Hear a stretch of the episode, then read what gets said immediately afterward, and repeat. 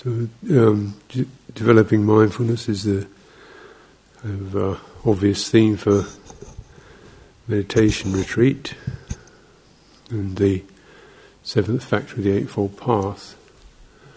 And of course, mindfulness has, has become a very much more commonly used word. It's, of course, it's only the English rendition of sati,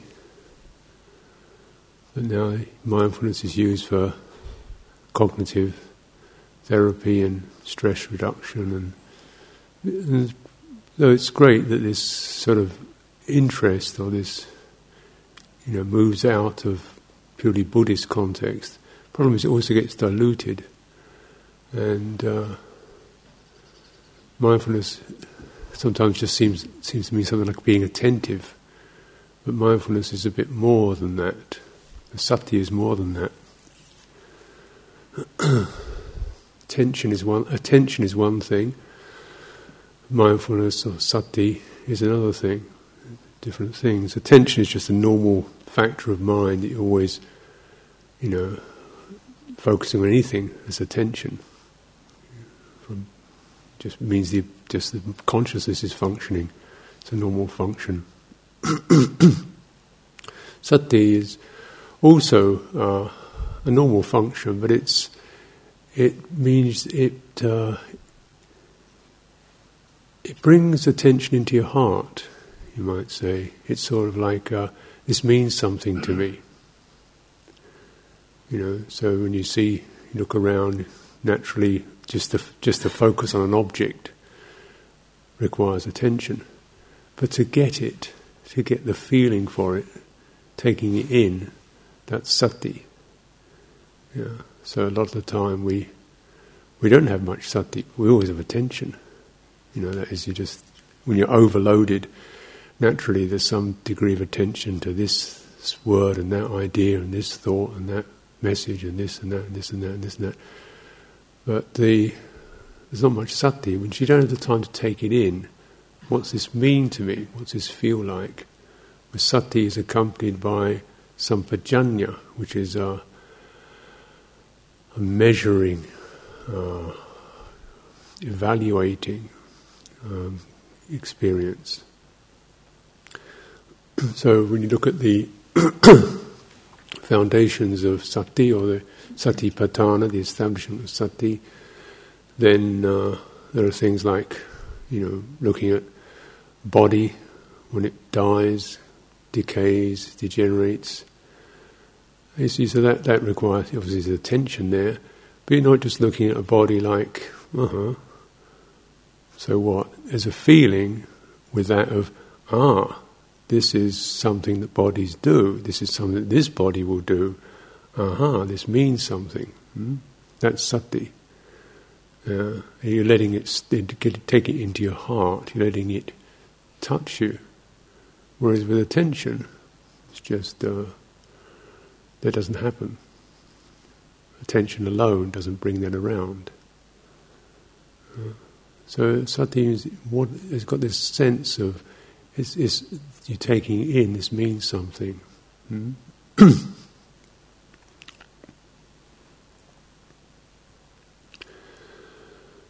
and the problem why sati is to be developed is, and why the difficulty of it is that often we are in overload. There's so many objects of attention that your mind doesn't take them in because it's just too much.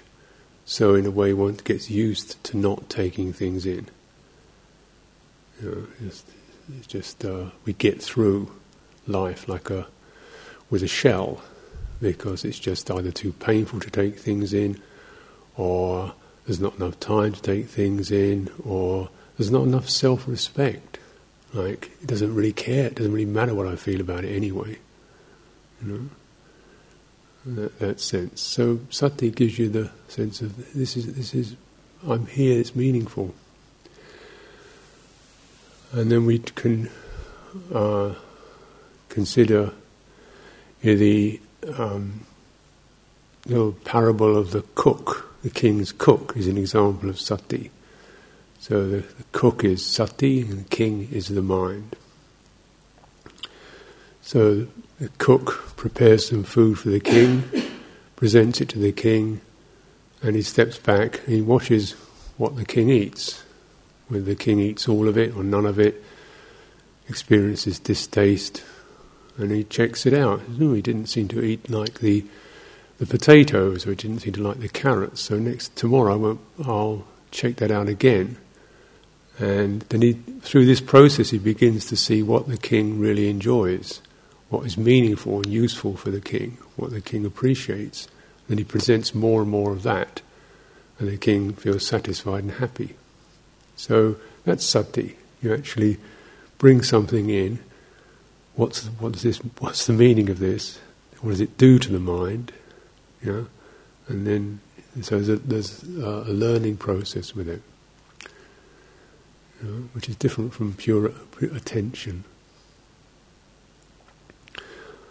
Now, the point to say this is that why I say this in a way is because uh, there are all kinds of ways in which one, or themes which one can develop. Sati, maranusati, mindfulness of death, uh, asubha kammatthana, uh, cultivation of the uh, unattractive or, or, repelling aspects of the body, um, Buddhanusati, recollecting the Buddha, Dhammanusati, recollecting the Dhamma, Sanghanusati, and Anapanasati, mindfulness of breathing. and we can also, you know, recognize that recollection of uh, other people's vulnerability brings up compassion, recollections of other people's um, goodness brings up metta, uh, recollection of um, appreciation of others brings up mudita, and recollection of karma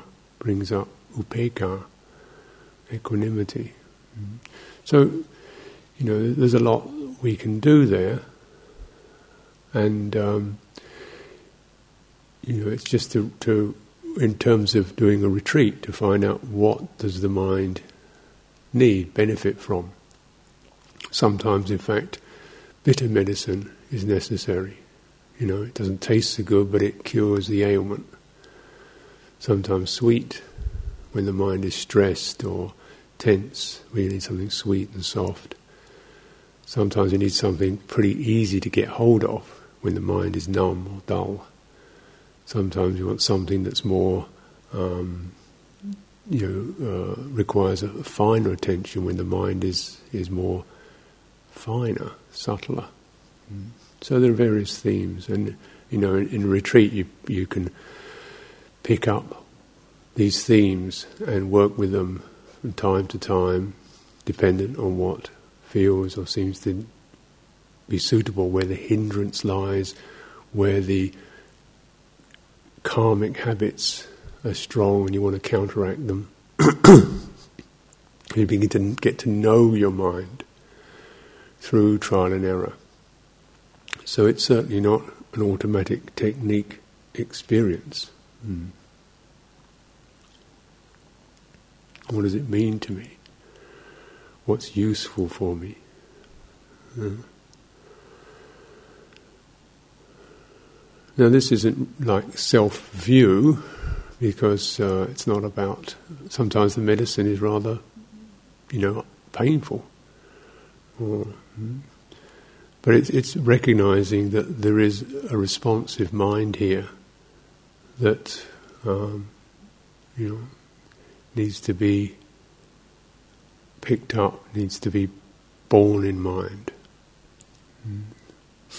You've got to, you've got to come, you've got to take your meditation to this mind. You've got to come halfway, and then you get that, the mind will come the other part of the way to meet it.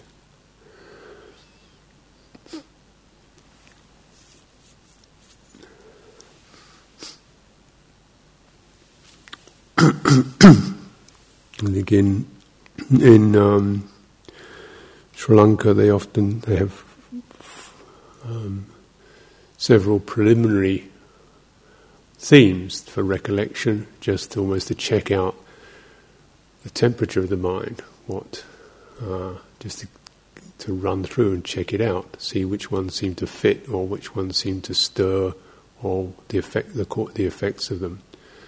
So there's maranusati, recollection of, of death. You know, bringing this into mind when the mind is, is reckless, outgoing, fantasizing, projecting into the future a lot.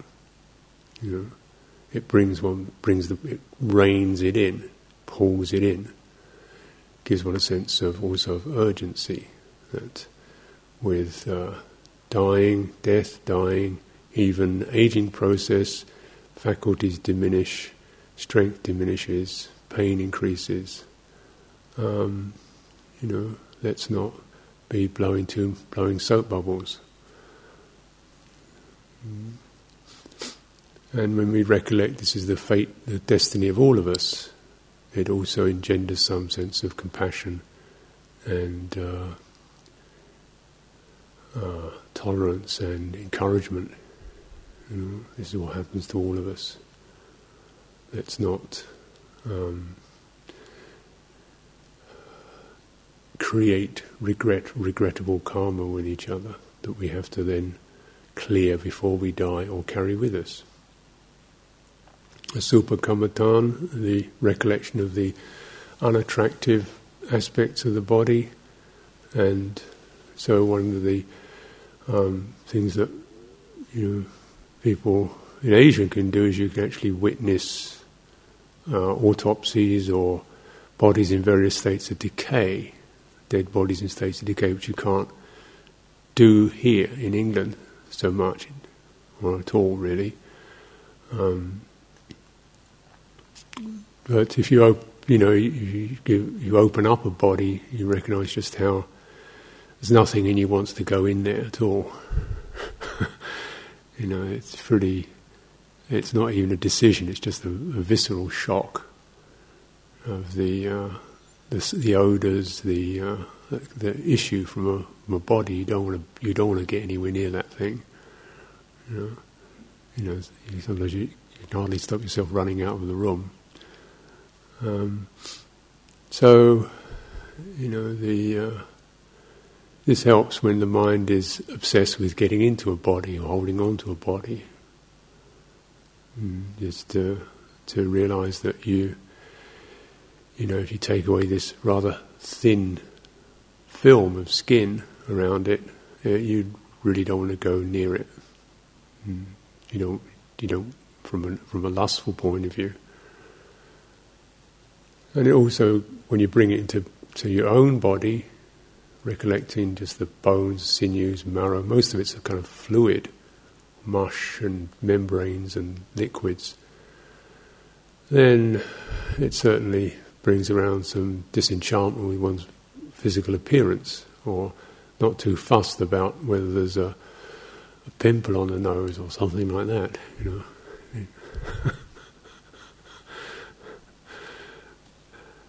it just uh, it becomes less a, a, statement of one's identity. You don't really want to make it an identity, just the form in nature. so that's that's useful if your mind, whenever the mind bends that way, or and it is also something that's that's uh, coarse. In other words, it, you can consider it, you can think it through. Mm. Mm, you'll know what blood and sinews and these, uh, like even if you haven't seen dead bodies, excrement and things of this nature, inseparable from bodily existence. so when you see the kind of latest starlet photographed on a newspaper, you know, magazine, you know, just the, it sort of helps to realise that this deva-like creature will be you know, defecating, it sort of tends to jar the illusory perceptions that arouse the around these photographs and things of this nature.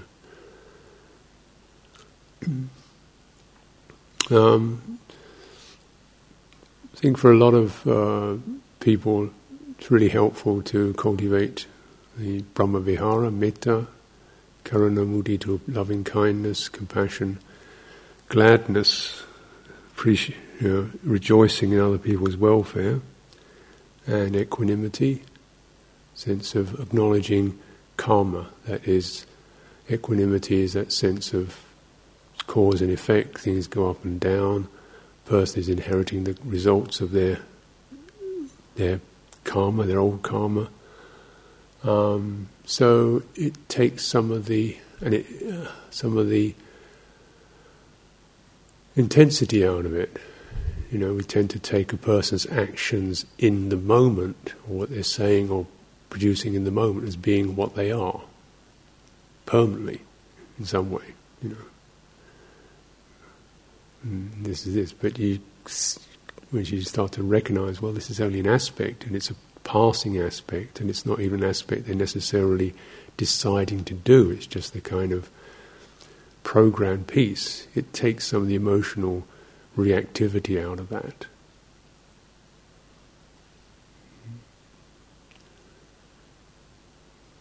For good or for bad.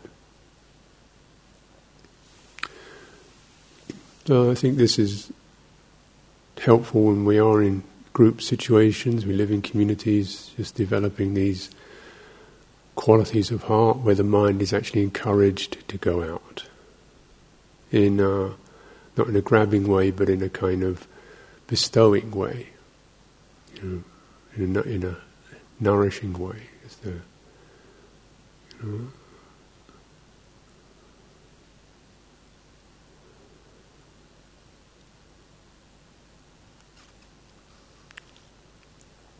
certainly on retreats or in in reclusive life, I can find a sense of of uh, kind of tightening up or going getting intensely into myself. You know, kind of believing in my mind or getting very involved with it. So something that causes the mind to actually consider other people in a kindly, open way it's really helpful. And also to consider oneself in a kindly, open, equanimous, appreciative way. So it goes both ways, doesn't it? This is meaningful. I think this is extremely meaningful. To to release the tension or the the image, the sense of oneself that arises when you start to encounter the hindrances. One can easily make those into a self uh, the, the, the, blemishes, the unevenness, you make that into some kind of self rather than, rather than you know, calming activities um, that can be checked. And what we so often need encouragement is with is the that uh, we have we have the ability to do that. Now, when you f- give up on yourself, when you don't have that sense of kindness, support, encouragement, equanimity, compassion, when you give up on yourself, then what can, because one kind of doesn't bother, you know, just let it be the way it is. Uh, and uh, the so for you know, lifting oneself up to realize we don't need the hindrances. We don't. It's less. It's not worthy of us. It's not blaming yourself for hindrances, but realizing, you know, I, I've got a choice. I can be better than ill will. I can be bigger than greed. I can be, you know, I can come out of this. So that sense of recollecting kindness towards oneself, compassion towards oneself, appreciation towards oneself, equanimity towards one's mind states, I think is really helpful to give you the basis for for trying, you know, for for trying to get it clearer. Mm. For remembering, you know, for recollecting yourself in a different way than in accordance with difficulties and hindrances. You know. Buddhanussati, recollection of the Buddha. This is a very lovely uh, o- opening. You know, we can get a sense of just receiving the Buddha or Buddha awakening, bring to mind the qualities of awakening uh, that we, re- we recite every day, qualities of the Buddha, pure, blessed, mm, skillful, you know, someone who's uh, vijjacarana sampanno, skillful knowledge or clarity in terms of deeds, conduct, knowing the worlds, training, teaching.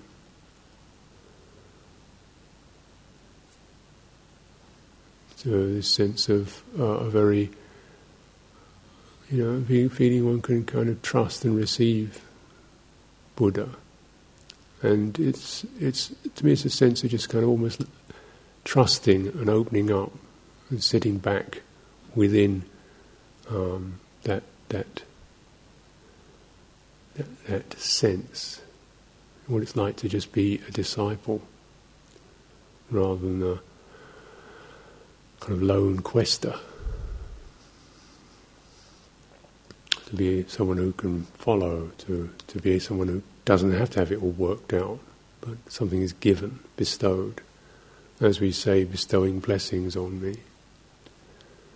And we can look at, you know, particular things in our lives sometimes that if we hadn't met a Buddhist teacher, if we hadn't met a Buddhist, come to a Buddhist monastery, we hadn't been to a Buddhist holy place, or then certain things wouldn't have occurred. Some sights, some memories, some perceptions arose that triggered. You know, there's a way out of the, you know, the run of the mill. So that's precious. You know, it's considered uh, enormously valuable just to meet an, uh, uh, well, priceless to meet a Buddha, incredibly valuable to meet an enlightened being, precious to even meet a wise being or a contemplative. You know, so these are ways in which you, you bring that to mind, what what inspires.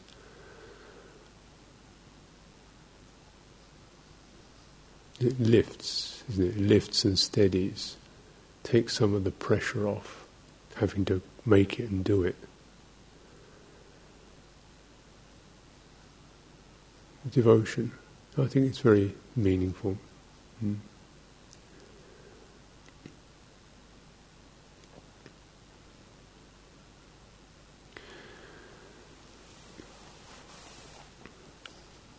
what's considered often the most useful for developing mindfulness to, towards samadhi is anapanasati, mindfulness of breathing in and out, because this um, connects the mind to the body energy, to the subtle body energy. So it calms, steadies the body, and the body calms and steadies the mind, and it has very powerful long-term effects where uh, you know we really get a sense of shifting into into samadhi,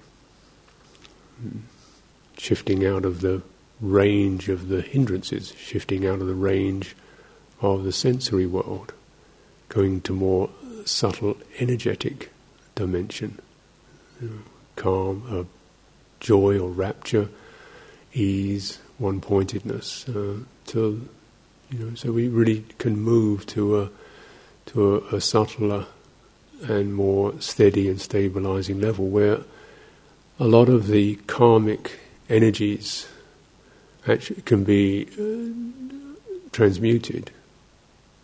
You know, the roughness, the harshness, the jumpiness, the dullness, the stagnation. Um, you know, the cramps, the tensions, the flaring up, the kind of of energy can be steadied and uh, transmuted. It's rather like you you you get can do rewiring, you might say, in terms of your energy system, and that radically affects the kind of um, energies that come up into the mind. The pushiness, the forcefulness, the tightness, or the stagnation, the giddiness of the mind. You know, you, you, you can't just do this through an idea or through an intention. You need to have a, um, a kind of resource that will do it. And so this quality of samadhi is the resource that, that heals and uh, harmonizes and strengthens and soothes. And Anapana sati is one of the is strongly recommended by the Buddha. Main main theme. Um, the drawback is it doesn't have a lot of grab in it, you know. Whereas uh, seeing a dead body certainly grabs, meeting a Buddha certainly grabs. Breathing in and out doesn't really grab. Most of the time. So it takes some, so often you have to kind of work through some of the more obvious conscious recollections till the mind starts to steady, come into, into, um, into balance. It's not rushing out. It's not, it's not caving in. And then when we come into balance, we start to sense where am I? What's the body about? Where, where do I feel my body? Where do I feel the body as, a as a, a rupa, as a form, as a felt sense, the pressures, the warmth, the rhythms, the movements, the intern, the subtler movements, and you feel the rhythm of breathing in and breathing out. And uh, tune into it. try to extend attention over the entire process of breathing in and breathing out. Recognize it's uh, the meaningful bit of it is it's it's it's circulating energy. You breathe in, there's a kind of lift, and you breathe out, there's a certain release. And yeah, this doesn't this doesn't have a lot of grab to it. But when your mind becomes steadier,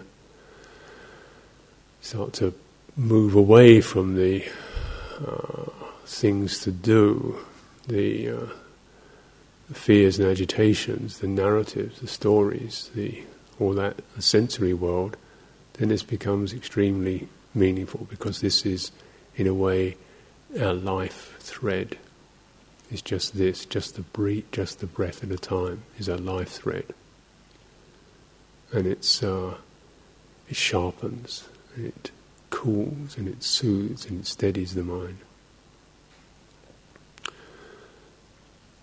So as you practice, then you, you start to work around particular themes, see if it, your mind settles, and if you then pick up what's vitaka, bringing to mind.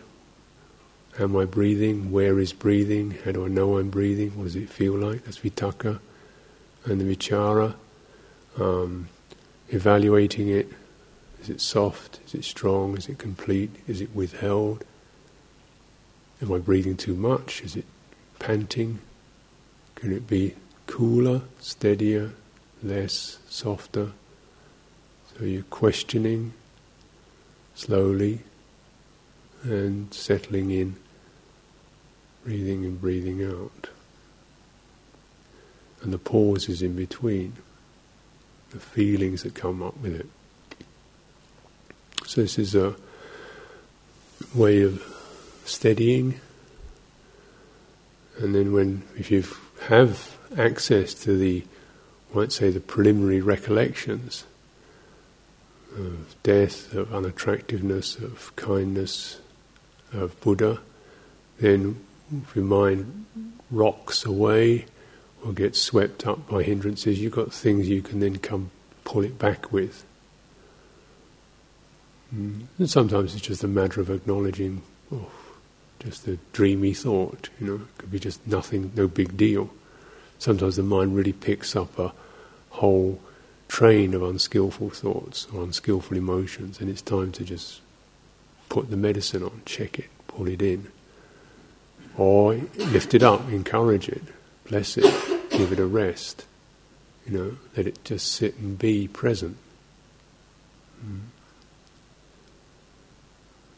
So that, that sense of trust in Buddha, trust in Dhamma.